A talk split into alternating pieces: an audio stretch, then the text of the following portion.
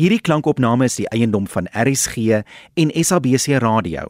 Dit is slegs vir persoonlike gebruik en kan nie op enige ander platform uitgesaai of gedeel word sonder die skriftelike toestemming van die SABC nie.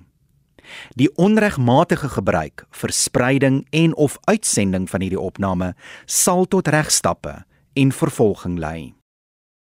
RSG Radioteater bied aan Weswelaar deur Nisa Hokkie.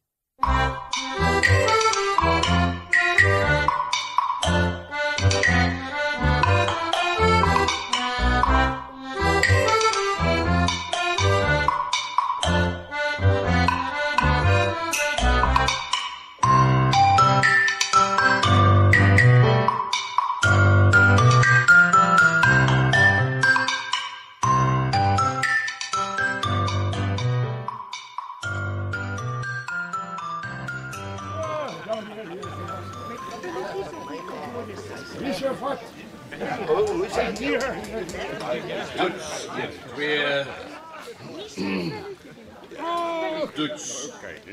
Twee. Dit is nou genoeg. Julle sal nou dadelik rustig word en in hierdie saal sit totdat die formaliteite afgehandel is. Ek wil niks hoor van blazers wat te warm is of sykouse wat geleer is nie. By hierdie skool wys ons respek by magtig. Nou goed. Dames en here. Ek is seker julle wil almal terugkom by julle kinders, so ek wil net vir elke ouer wat vanaand hier voor my sit, bedank vir hierdie takvolle ouerhand. Ek is bly ons kon al die sake op die agenda afhandel. Die besluite wat ons geneem het, is as volg. Die fondsinsameling om die wilde katte op die snoepie se dak te laat regmaak, sal volgende week afskop. Die Drama Club se jaarlikse fondsinsameling was 'n groot sukses, maar die produksie is ongelukkig weens onvoorsiene omstandighede gekanselleer. Maar op 'n heel ander punt is die eerste rugby span se toer na Ierland weer aan en die vliegkaartjies is betaal. En verder het ons ooreengekom dat die skool sal betaal vir elke graad 1 kind se springtou sodat geen onderwysers se jumper cables weer gesteel word nie. Laastens wil ek verseker dat ek die situasie met die badkamer vandaliste in orde het. Ek patrolleer en kontroleer persoonlik elke badkamer na elke skooldag en na elke funksie. Wees net bewus. Daar's net een laerskool op Krater, maar ons is dankbaar dat julle vir ons gekies het. Vir die laaste deel van die program sal ek die nuwe lirieke van ons skoollied sing. Nou, u wonder seker. Hoe kom verander ons ons metaforiese dieetjie? Wel, dit is die wense van die alumni wat hier sit. En ek hoop werklik dat ek in my kapasiteit as hoofliriekskrywer ons skool se inklusiewe praktyke in my nuwe weergawe kon vasvang. Weswelaar staan nie meer vir sinnelose, verouderde tradisies nie. Nee. Nou goed. Sal die man asseblief staan.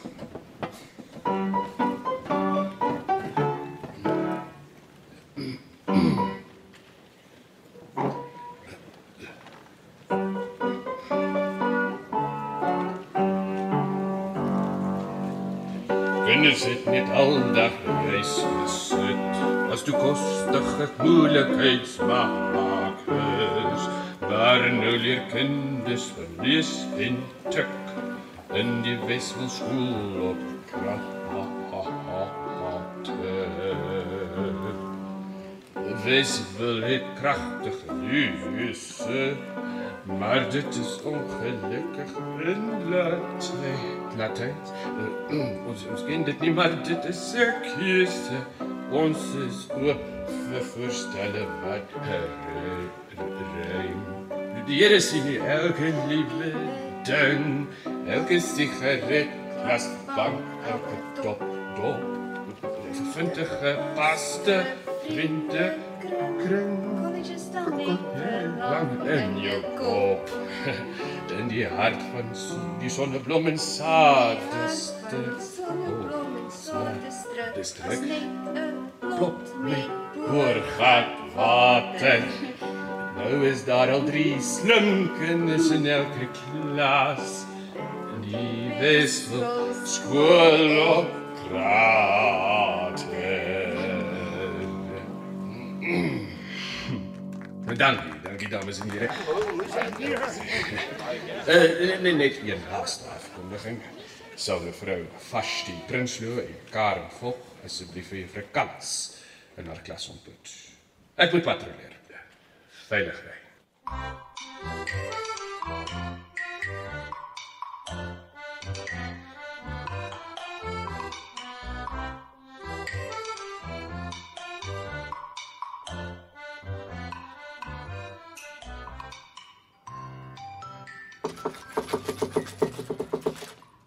Juffrou Kallits, dit dis Karen.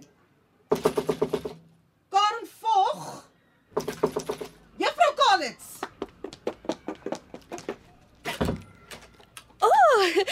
Karen, hallo. Ek is so jammer, maar ek het 'n baie groot piepie, so ek gaan net gou die kamer verlaat. Maar Vashti sal enige oomblik hier wees. Is jy graad 5? Jy het beloof ons gaan hierdie ding vanaand uitsorteer. En ons sal, maar ek het uiteindelik 'n volblaas en ek moet dit benut. en ek het so 'n klein bietjie vergeet van die hele vergadering om nou eerlik te wees. Eh, Sit gerus. Ek is nou terug. Jy beter wees. Gaan Devilsdorp se laaste episode mis en my my skoonma weet nie hoe die PR werk nie.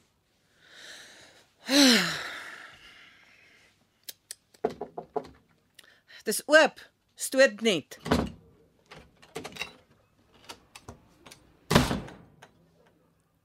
Karen, waar is juffrou Kallits? O, dis jy. Sy's in die badkamer. O. Ek sal buite mediteer totdat sy hier is.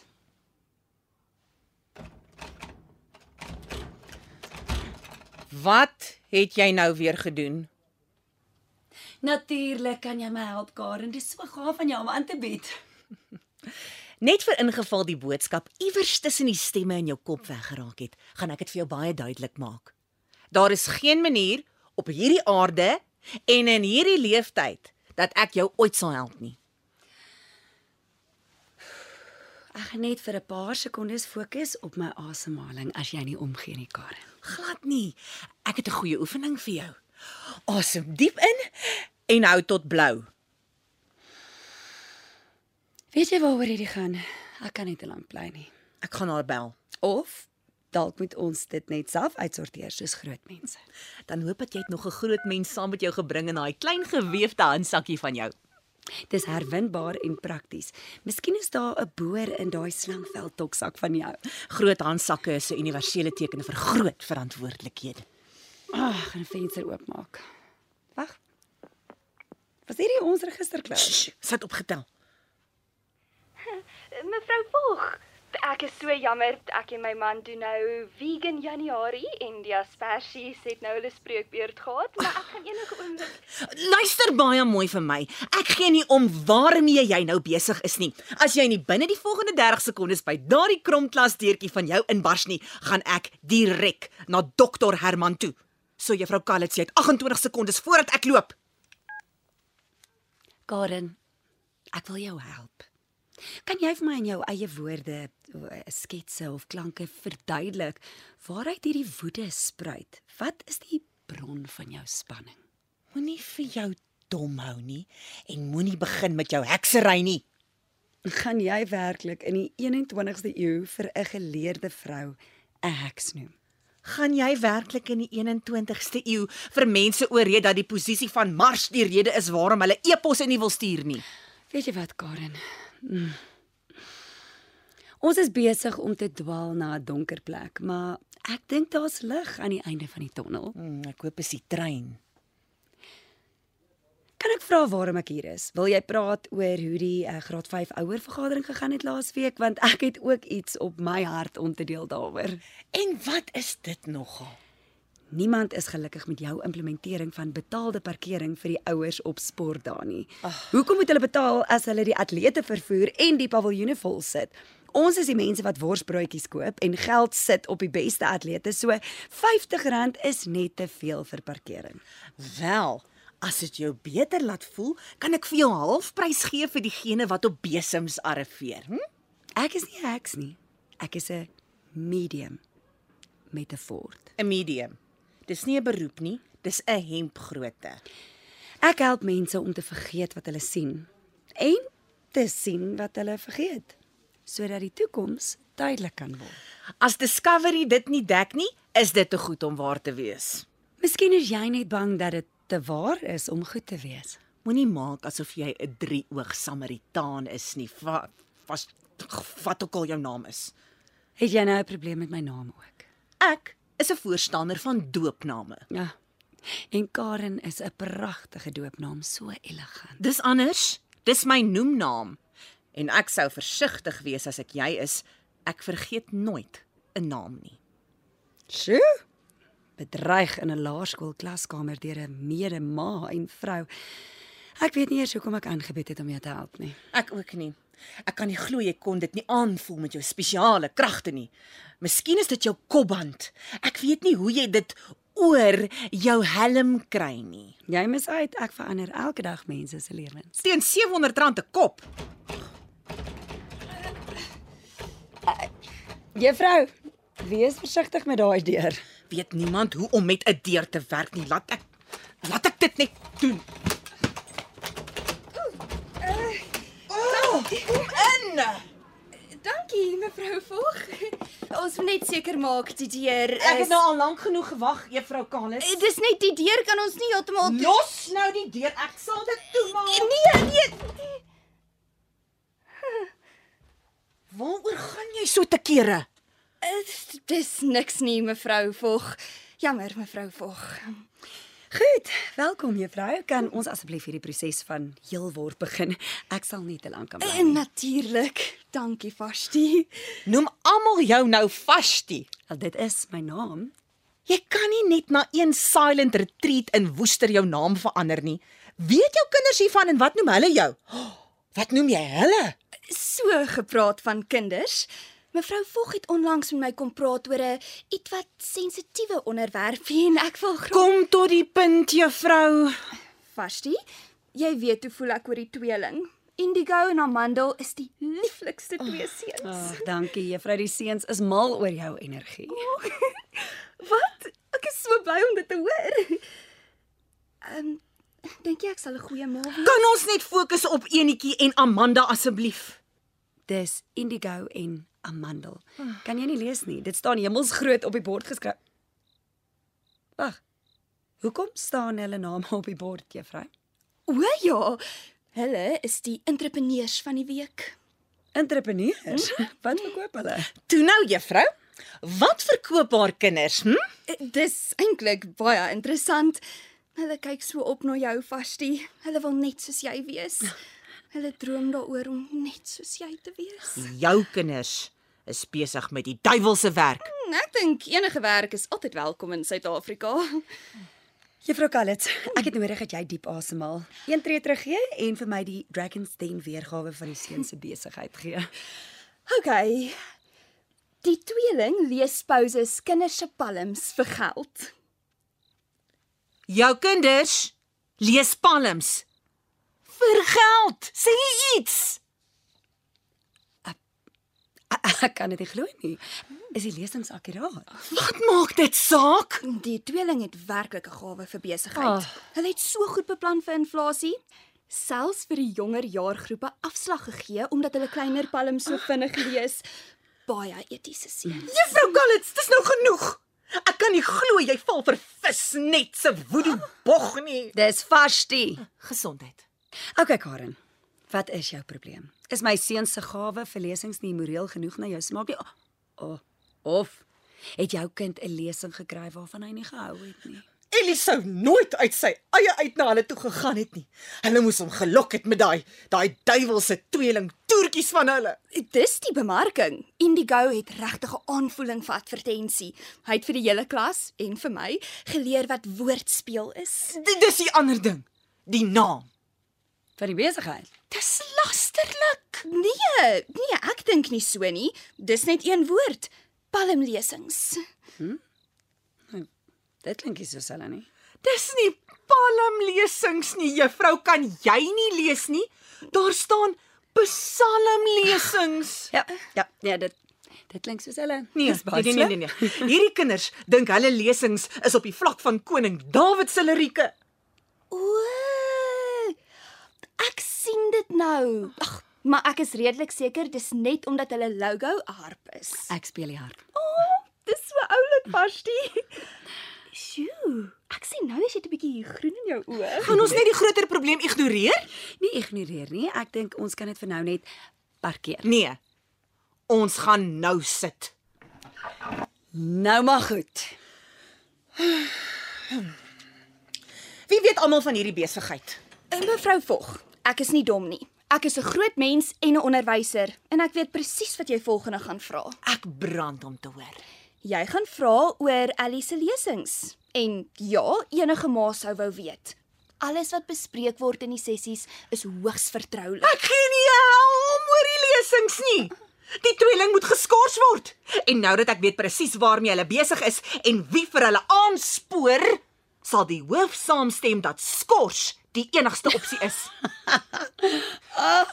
Jy was altyd die klasnar gewees, Karen. Maar dit is ongelukkig nie in die kaarte vir hulle nie. Jy gaan nie na dokter Herman toe gaan nie. Het jy vergeet ek kan ook kaart speel, Vashti? Ek was die Kenesta kampioen by die onlangse Aftree oord. Dit is 'n landgoed. So julle ken mekaar. Wat maak dit saak? Almal in hierdie dorp was op Weswil Laar. Dis goed dat ek dit weet. 'n Mens kan niks doen sonder inligting nie. Juffrou, ons was maats gewees. Natuurlik sal ek maats wees, Pasti. Dis nie wat sy gesê het nie. Ek en sy was maats baie lank terug. Juffrou. Soms is dit goed om net weer eens nie so naby aan my te staan nie en 'n diep asem in te neem sodat ons Gaan ek moet betaal vir hierdie sessie, hè? Karen, ek's nie besig met jou nie. Sjoe, ek het nou so baie water gedrink in die saal. My blaas is nogal vol. Daar is belangriker dinge wat hanteer moet word, so knyp. Watter dinge? Twee goed, Cognito en Pekin. Indigo en amandel is nie goed nie. En daaroor kan ons saamstem. Die seuns sal bly in Weswil Laar. Ellie kan gaan. Laat die klein profeet sy woord in Gauteng versprei. Aangesien julle mekaar so goed ken, voel ek minder sleg om te vra of ek moontlik gou die kamer kan verlaat. Ek moet regtig wat Ek is nie jou juffrou nie, maar die antwoord is nee. En om Hemelsnaam laat sak jou hand, Karen, ek weet ons sien nie altyd oog tot oog nie. want ek het blykbaar een oog te min. Ek sal met die tweeling praat. Hulle sal verstaan as hulle die teikenmerk moet skuif. Sal dit jou gemakliker maak as hulle net hoërskoolpalms lees? Dit is nie dit nie. En jy weet dit. Keer op keer So het hulle vertel asseblief dan vir my. Wat is al hierdie verskriklike dinge wat my kinders aanjaag? my blaas gaan ontplof. Ek dink ek net gou 'n draai gaan maak by die sit. Natasha het vir my na die veldfliek aand gesê dat die boeties daai duiwelse kaarte skool toe gebring het en vir Amelia vertel het dat sy moet wegbly van sirkels. Uh, ja, dit dit is waar. Ons het die beste senter in die netbalspan verloor. Jou tweeling se liefdesvoorspellings en verhoudingsadvies het die testosteroonvlakke op Wesvilnaar so drasties laat toeneem dat die seunskoor teen einde Februarie al hulle soprane verloor het. Valentynsdag was moeilik vir ons almal. Voorspellings is soos die Bybel, Karen. Daar's nie net een interpretasie nie. Alles gaan oor konteks. En is die konteks van kind wees nie pragtig nie.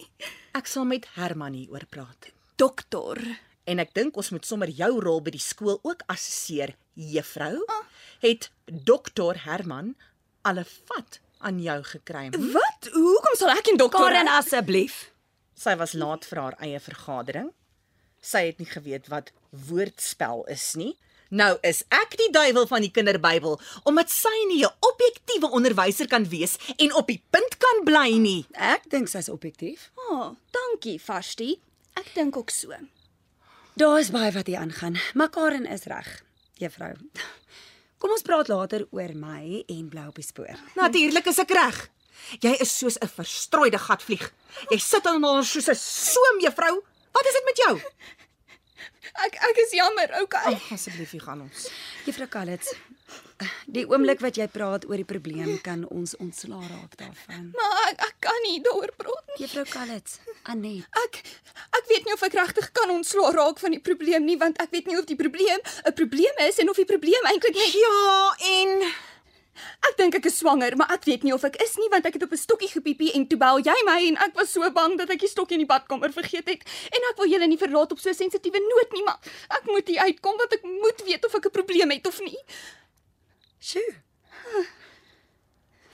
nou maar goed, gaan haal jou stokkie en kom sit, want ek is nog nie klaar met die tweeling nie.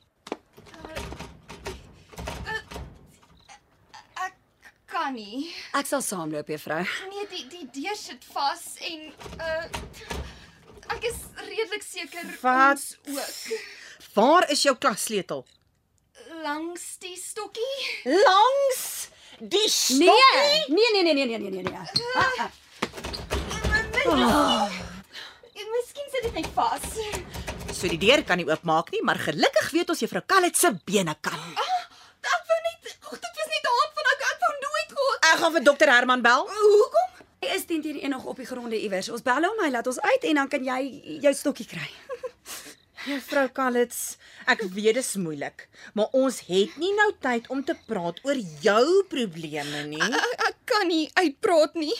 Dit is so onprofessioneel en pateties en en ek kan nie voor twee ma's my grootste vrees is. Haal asem, haal asem, haal asem. En vra jouself, wat is my top 3 stressors op die oomblik? Wat? Dis maklik. Ek kyk nou in my top 2 vas. Ehm um, ek gaan nou regtig hard moet dink. Uh, moet ek die brandblusser nader sleep?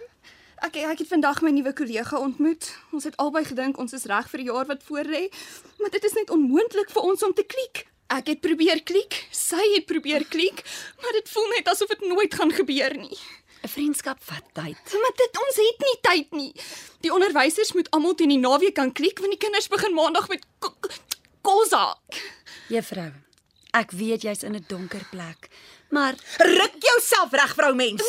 dit sal natuurlik beter wees om hierdie op 'n ander keer te bespreek. Watter dag sal jou die beste pas? Miskien Woensdae. Ons kan nie hokkie speel terwyl die beeste wy nie. Kan ons net fokus op die probleem? Ja. Asseblief. Kom ons beweeg aan na die Um, my nommer 1 stressor is definitief die mm, kosa klas. Nommer 2 is dat my man nooit ooit kan uitvind van hierdie baba nie. En nommer 3 is dat dokter Herman nooit ooit kan uitvind hiervan nie. Moenie nou stres oor jou baas nie. Wil die pa van daardie stokkie ooit 'n kind hê? Met dokter Herman is dit altyd moeilik om te weet. Met Herman. Dokter vir julle? So lyk my hy het te vat aan jou gekry, né? Is julle twee Uh, hoe kan 'n mens nie verlief wees op hom nie? Die sweet in sy baard, die ritme van sy hart se stent, sy koper armband. Ek gaan hom bel. Uh, dis nie nodig nie. Uh, Juffrou, ek is seker jy het baie onderwysers se nommers. Waar is jou foon? Langs die Langs die stokkie. Briljant. Dit is net perfek. Ek het by die Vipassana meesters geleer dat ons nie die deur moet sien as toe nie, maar eerder as as oop van die ander kant. En wat sê die heilige meesters oor vensters? Hm? Dit is nie 'n opsie nie. Die wering. Van wanneer af het hierdie skool die wering? Dit het net te gevaarlik geraak. Ons moes aan iets dink om die kinders binne te hou. Dankie juffrou. Dankie dat jy dapper genoeg was om met ons te praat. So, wat is die plan van aksie? Ek dink ek gaan met terapie begin en dan kan ek Met die deur. Wat is die plan van aksie met die deur? Ek sal my man bel, maar hy is in Pretoria vir 'n funksie. Ek sou my man bel, maar my skoonma kuier vir ons en danksy die twee seisoene van Keeping Up with the Kardashians waarmee sy besig was in die agtergrond, is sy nou behep met die dokumentêr leefstyl, eh, soos byvoorbeeld om almal se oproepe dadelik op speakerphone te sit, insluitend haar uroloog as sy snif in die neus kry van haar skoondogter wat vassit in 'n graad 5 klaskamer met 'n hippie in die hoof se mistress. Gaan sy dit nooit laat gaan nie. So, ons gaan dan soos regte feministe net ons eie deure moet oopmaak. As ons deur die glasdak kan breek, kan ons sekerlik hierdie houtdeur oorwin. So in ander woorde, ons opsies is uitgeput. Hm. As daar tog net iemand was wat ons kon bel, wat nog op die skoolgronde is en sleutels het vir die klas. Nee nee nee, asseblief. Ek smeek jou, Karen. Wie weet wat sal gebeur as hierdie moet uitkom? Dokter Herman sal sal my vra om te trou en ek weet nie of ons al reg is vir daardie stap nie. Uh, Daar's ook 'n klein saak dat jy nog getroud is aan die jeugpastoor. En dit. Maar Gerry is sterk. Hy sal vergeef en oorleef. Maar ons dalk nie. So ek gaan vir Herman bel. Nee, asseblief. Ek sal enigiets doen. Sal jy die tweeling skool? Dis nou genoeg. Ek kan nie glo jy speel nog al die jare so vuil nie, Karen. Dis net soos laerskool. Jy moenie begin nie. Waspapier. Wat is jou probleem met my nuwe naam? Jy kan nie net jou naam verander en dan sommer ook wie jy is nie. Hulle ken jou as Vashti, maar ek weet wie jy regtig is. En ek weet wat jy gedoen het. Wat het ek gedoen? O, o, ons was vriende en toe was ons nie. Jy het my uit jou lewe gesnoei soos 'n bos onkruid. Ek weet. Jy moes voel dit is om iemand net so skielik te verloor vir geen goeie rede nie. Waarvan? O, my goeie genade, Karen. Was dit regtig net oor Koert? Is hierdie alles net oor hom? Uh wie is Koert? Koert was die graad 7 losskakel, maar hy is in die laaste kwartaal van graad 7 geskort. Ek en Koert was verlief. Maar hoofmeisie hier het hom na een klein insident laat wegstuur. Ons jong liefde kon net nie strek van krater tot pofadder nie. Hy was slegte nuus, Karen. Ek het jou net probeer help. Hoekom? Wat het hierdie Koert gedoen? Ek het nie jou hulp nodig nie. En Koert het niks gedoen nie. Niks wat onwettig was. Hy is die rede waarom ons nie meer Fanta Pineapple by die snoepie kan aanhou nie. Koert Krombie van Klerksdorp. Ek dog hy's net 'n ou skoollegende. Hy is. Hy het elke kannetjie by die snoepie gesteel, oopgemaak en dit op die dak van die skool laat staan oor die naweek totdat dit genoeg gegis het om daai maandag die hele rugbyspan dronk te kry voor saalperiode. Wow, klink soos 'n klein entrepreneur. Wat? Wat? Ek, ek dink net Koert klink soos die tweeling, innoverend en rebels op die regte maniere. Wat? Juffrou, dit is eenvoudig. Skors die tweeling of ek gaan na Herman toe. Koert het op jou verneem. Hou op lieg. Dis die heilige waarheid, ek sweer. En toe ek daarvan uitvind, moes ek iets doen. Jou hart sou dit nie maak tot die eindeksamen nie. En wou jy regtig eendag mevrou Karen Krombie word? Nee. Maar was die koert moet skoort petisie regtig nodig? Hy het jou verneek met Natasha Konradi. Wat? Dis aaklig. Ag, oh, niemand verdien dit nie. Hmm. Sê die Delilla van Kerkstraat. Karen, ek is jammer. Ek is jammer dat ek nie met jou gepraat het daaroor nie. Ek was 'n ander persoon. Presies. Jy was 'n ander persoon. Almal dink jy is die insigvolle guru Vashti, maar ek weet jy is net die stok. Ek weet jy's kwaad. Maar hou tog in gedagte waarom ek hier is. Jy wil my seun se toekoms ruïneer. En ek gaan nie opgee nie. Is hierdie regtig net oor Koert? Bevraagteken jy my liefde vir hom? Nee. Ek dink net ons oë moet gewoond raak daaraan om jou in die sentimentele lig te sien. Ek verstaan, Karen. Dis hoe ek voel oor dokter Herman. Karen. Wat was Ellie se lesing? Hoe moet ek weet? En wat maak dit saak? Uh, Ellie se voorspelling was dat hy binnekort 'n brawe deurbraak sou maak. Nou wat is so erg daaraan? Dit klink vir my nou 'n baie goeie. Nee, jy verstaan nie. Hy moet wegbly van daai kinders van jou. Hulle gaan maak dat ons alles verloor. Wat? Jou kind gaan 'n brawe deurbraak maak. Ek hoop dis in sy maaltafels. Ek weet wat dit is, okay. Ek weet wat sy groot deurbraak gaan wees en dit is nie in sy tafels nie, dis 'n helse kas. Wat? Uh Ja. Jy dink hy gaan uit die kas uitklim, nê? Nee? Natuurlik gaan hy. Hy stel net belang in Celine, Dion en gesigroom. Hy kan nie meer deur die leefarea loop sonder om al die kussings te pof nie. ek dink dit is wonderlike nuus, Karen. Miskien gee dit hom die hupstoot wat hy nodig het om uiteindelik sy regterhand ten volle te benut. Sy wat? Hy steek nooit sy hand op in die klas nie. Karen. Hy is in goeie hande by die skool. Die kinders is deesdae alles gewoond. En hulle ouers? En die mense op krater? Wat gaan hulle dink? Wat sal hulle van my kind sê of aan hom doen? Ellie is my enigste kind en hy kan nie alleen wees by die huis en by die skool nie. Wat as hy anders hanteer word? Wat sal die rugbyspan met hom aanvang? Gaan hy sy hele persoonlikheid verander? Gaan hy sy naam verander? Ek is net so bang vir hierdie blerrie kas. Dit hoef ons nie oop te bars nie. Wat van 'n skreefie? Vir 'n skreefie situasie of ons kan net een kas deur oophou.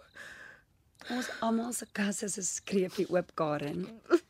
En Ellie is 'n goeie kind. Ek weet hy is, maar ek is bang Wel, dis verstaanbaar. en selfsugtig. Karen, jy is 'n ma wat haar kind wil beskerm. Maar al die ander ma's is so gerad daarvoor. Hulle aanvaar dit net en hulle beweeg aan. Hoe kan ek toelaat dat my kind, wat anders is as enige ander kind op krater, deur ons aaklige siek wêreld beoordeel word? Die wêreld is besig om te verander, Karen. teen 'n slakkepas. Daar is dalk reënboogpaaie in Kaapstad, maar op krater is daar net slaggate en plaashekke. As hy uit is, kan hy nie weer in die kas klim nie. En seuns wat 'n dubbelsoom kan aanwerk, floreer nie in publieke skole nie. Maar wat as hy doen? Wat as hierdie deurbraak die eerste stap in die regte rigting is? Jy gaan moet dapper wees vir Ellie se onthaalwe. Maar as jou seuns nie die bal aan die rol gekry het nie, sou Die niks kas nog steeds daar gewees het. Dit is my man se skuld. Ek wou die huis koop sonder die meubels, maar ons moes spaar vir sy Hilux. Karen, dis die ding. Daar's nie skuld nie. Daar's net Ellie. En ek dink dis 'n wonderwerk wanneer enige iemand selfs 'n krieseltjie van hulle ware self kan ontdek en hierdie dig doolhof wat die lewe is. Wow, Vashti. Jy is so wys. Gaan my kind na jou vernoem.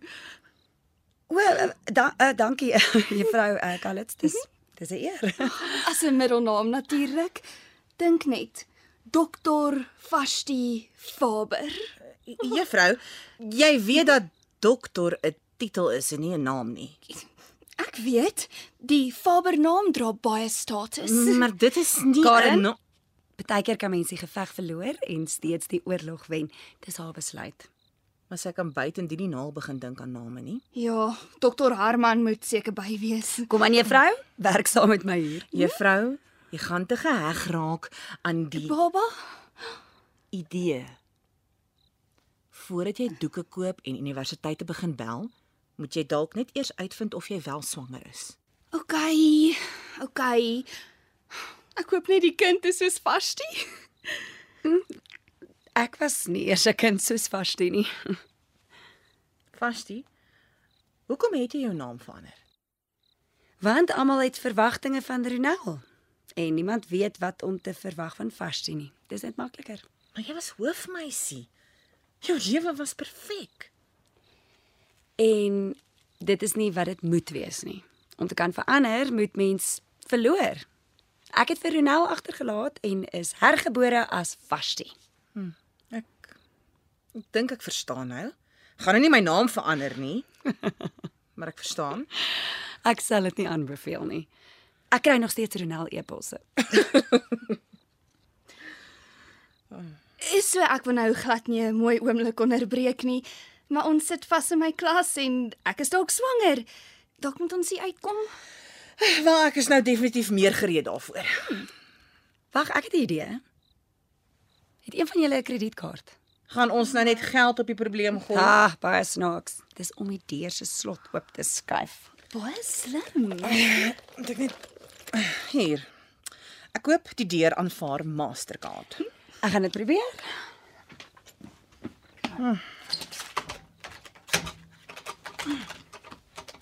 As ek net daar tussen die slot en die raam kan indruk. Ek, ek dink jy moet dieper indruk. Gaan 'n bietjie links. Wag, wag, wag. Hoor jy dit? Is dit Hallo. Anet, Dit is dokter Herman. Wat gaan ek doen as hy uitvind? Jy weet net so min soos hy al asem. Anet. Ons moet praat. Hy weet. Vashti. Hy wil hê ek moet eerlik wees. Ja. Hoekom maak jy nie vir my oop nie? Hy weet dit vreet aan my. Helden probeer wees nie, juffrou. Want sy is in die middel van 'n vergadering, dokter Herman. Karen, wat doen jy? Ek vra hartlik om verskoning mevrou. Ek moet net dringend met juffrou Kallits iets bespreek. Kan ek inkom? Ja, Vashti.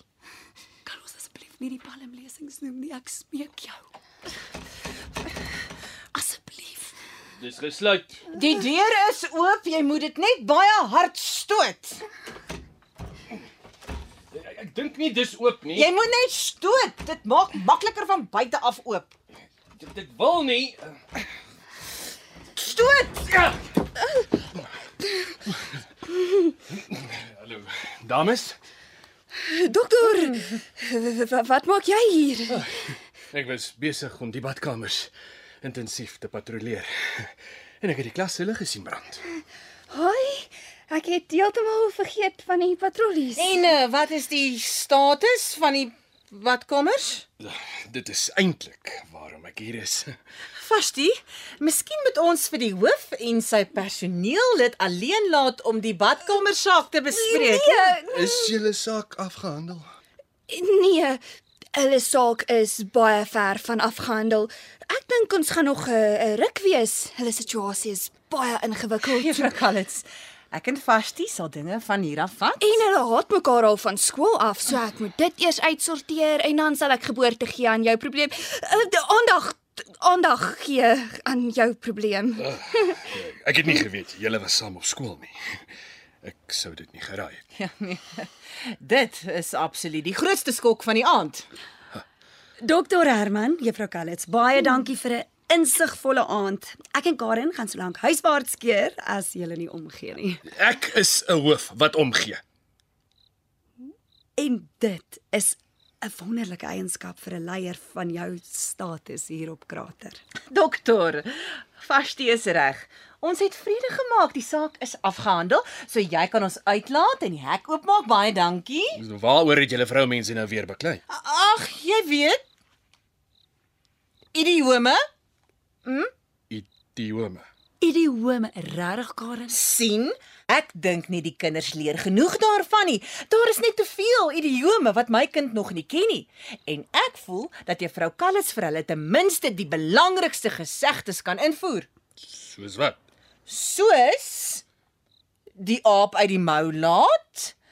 'n Ou bokke hou van groen blare. Die kat in die donker knyp. Wel. Ek ek sal persoonlik seker maak dat die kinders hulle idiome leer. Dankie dokter. En uh waaroor het julle beklei mevrou Vog? Is is jy teen idiome? Heeltemal soos 'n uh, 'n 'n aap in 'n uh, ring. Ek is 'n aap. Maar ek's ou aap. En ek kon julle gekwets van die badkamers af hoor. Dit was oor die idiome en dit is 'n feit soos 'n koei. Mevrou, ek is die hoof van hierdie skool. En ek is nie gister gebore of gister onder 'n kalkoen uitgebroei nie. Daar is geen manier dat daardie geskree en geskel oor die Afrikaanse taalkurrikulum gegaan het nie. Dokter Herman, ek gaan met jou eerlik wees. Ons is hier omdat Karen baie geldige bekommernisse het oor Ellie. sien die tweeling het werklik 'n baie groot verskil gemaak in my kind se lewe. Karen, Die kaarte lieg nie vastie. Ellie is besig om te verander. Ek was gerad om hom nooit te laat gaan nie, maar hy moet sy eie mens word. en die tweeling moet meer perke ken. Graad 5 is 'n bietjie vroeg om jou lot in die lewe te ontdek. Wat het die tweeling aangevang? Uh, dokter, ek weet jy wil met my praat, maar ek dink ek gaan bietjie meer tyd benodig om hierdie twee uitmekaar te hou. Daar is nie nog tyd nie. Ek moet binnekort by die maandelikse buurtwagvergadering wees. Ons gaan praat oor wanneer om te skiet en wanneer om mis te skiet. Is die vergadering nie in die kerk se kapel nie? Wat probeer jy sê, mevrou? Wel, dokter, enigiets wat jy vir my wil sê oor jou badkamerpatrollies, kan jy vir my nuwe vriendinne sê. Jou vriendinne. Ja, of hoe julle? Oei, ja, ja, ja, ons is saam vriende. Definitief, niks is nader aan die waarheid nie. Tipies. Jy los 'n groep vroumense lank genoeg in een vertrek en hulle stikke komitee. Dit klink asof jy baie min dink van vrouens, dokter Herman. Of net baie min dink oor die algemeen. Moet dit nie persoonlik vat nie. Dit is net in julle natuur om in groepe te vlok. Soos wat dit in man se natuur is om in groepe bymekaar te kom en al hulle breinkrag te gebruik om 'n 3 te druk. Wat sal jy weet van dreedruk? Ellie is nie handig as dit kom by balle nie. Nog nie. Dokter, het jy nie enige nuus om te deel nie? Ja, uh, het jy iets gevind tydens jou patrollie? Ek het. Julle gaan wil sit. Soos julle weet, is die skool nou al vir 4 weke geterroriseer deur die badkamer van Dalliste. Maar daar is niks wat in hierdie skool gebeur waarvan ek nie weet nie. Hmm, is dit so? Inderdaad, Karen. Ek is die een wat die graad 6 se ondergrondse suiwerm operasie ontbloot het. Ek is die een wat die nuwe naaimasjiene vir die skool aangeskaf het sodat die dogters nie sokker speel nie. En ek sal die een wees om hierdie dwaase te vind wat harpe teken op die badkamermure. Harpe. Ja. Hm. En as jy my nou so skeef aan kyk, hm? Dokter, hoe gaan jy die adventus vang? Dis vandaliste, juffrou Kalitz. Uh, Wel, ek het nie geweet daar is meer as een nie. Hoe weet jy dit? Dokter Herman, ek wens vir jou baie sterkte toe met die aangaande ondersoek. Ek dink ons gaan nou huiswaarts keer. Daar ek... was nog iets wat my oog gevang het. O. Daar was 'n selfoon op die vloer Dis myne. Ek het dit seker net vergeet. en 'n sleutel Ook myne. en 'n toets. 'n Toets. Ja, Wiskunde?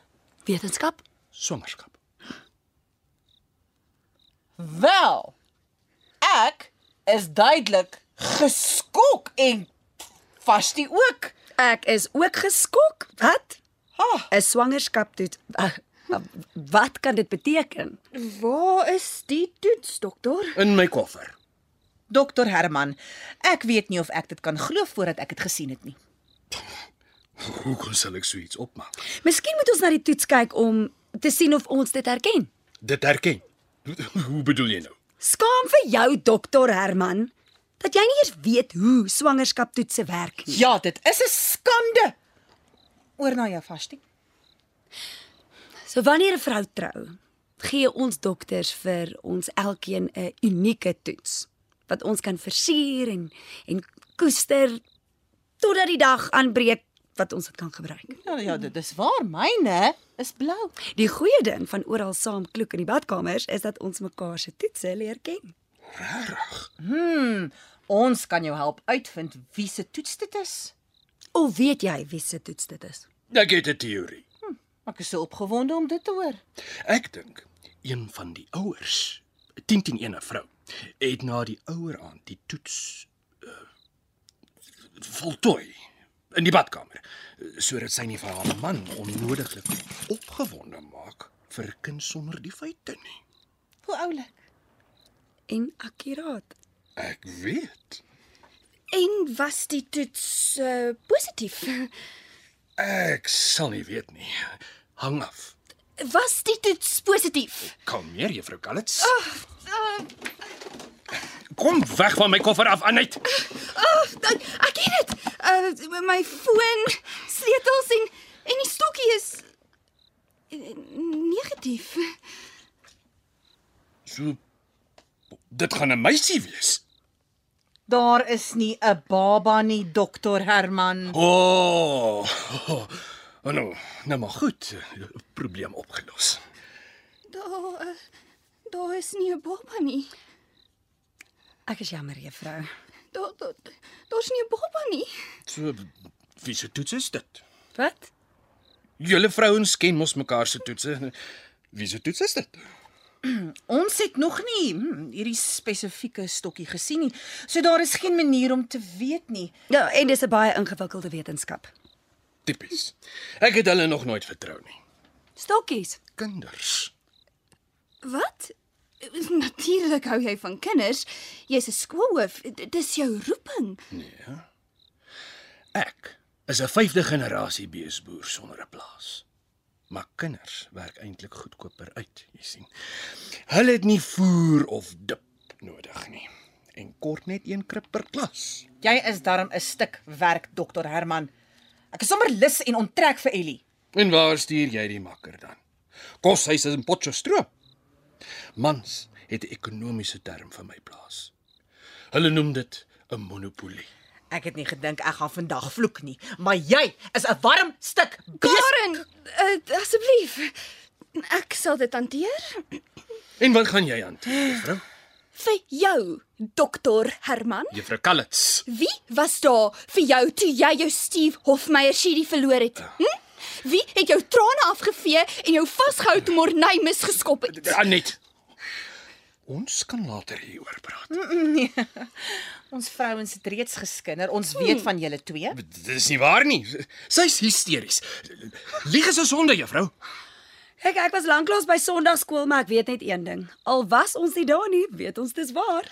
Hulle weet, dokter Herman. OK? Hulle weet. Ek het geweet jy sou dit nie vir jouself kan hou nie. Daar is baie dinge wat ek vir myself gaan hou, insluitend myself. Kyk, ek praat nou nie Unisa nie, maar ek dink sy het jou sopas gelos.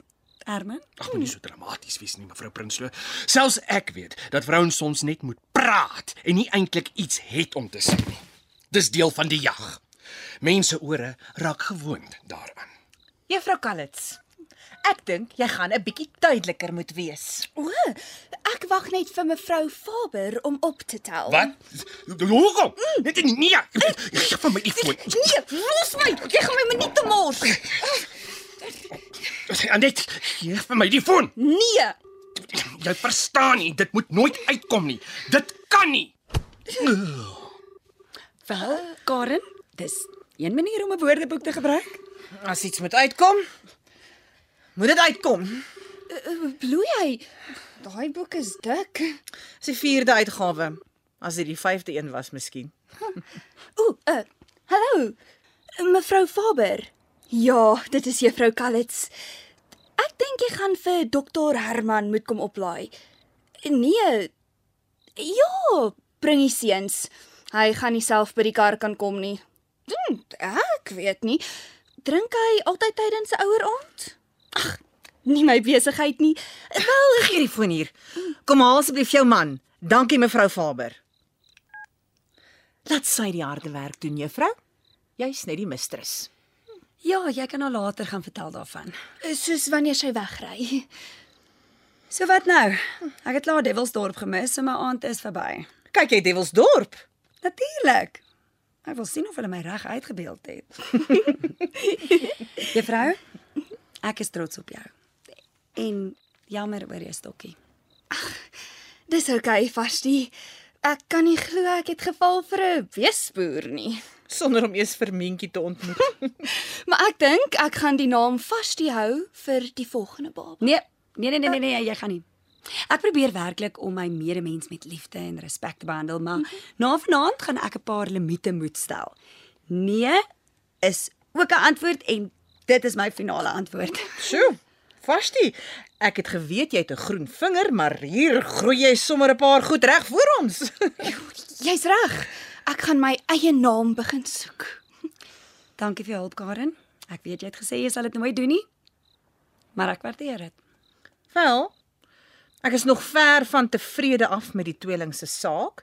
Sal ons mekaar weer môre aand hier ontmoet om die laaste paar krekels uit te stryk en dalk 'n palmlesing as jy tyd het? Absoluut. Ons sal hierdie skool binnekort kan regryk en ons begin met daai kleurvolle skoollied. Ooh, ek het gehelp om te skryf van die lirieke. Daar is nie eers 'n wysie nie, juffrou. Om dit oop te los vir interpretasie.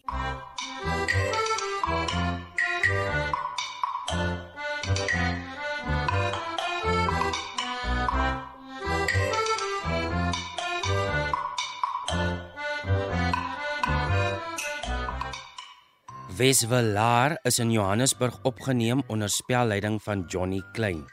Die spelers was Juffrou Kallits, Isel Bezuidenhout, Karen, Estel de Beer, Fasti, Mandy Baard en Dr Herman Botha Enslin. Die tegniese span was Frikkie Wallis en Wiseman Manele.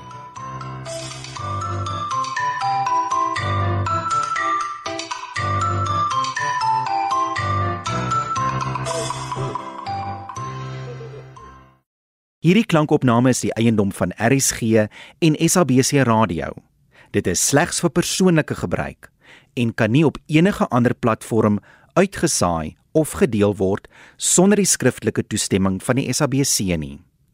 Die onregmatige gebruik, verspreiding en of uitsending van hierdie opname sal tot regstappe en vervolging lei.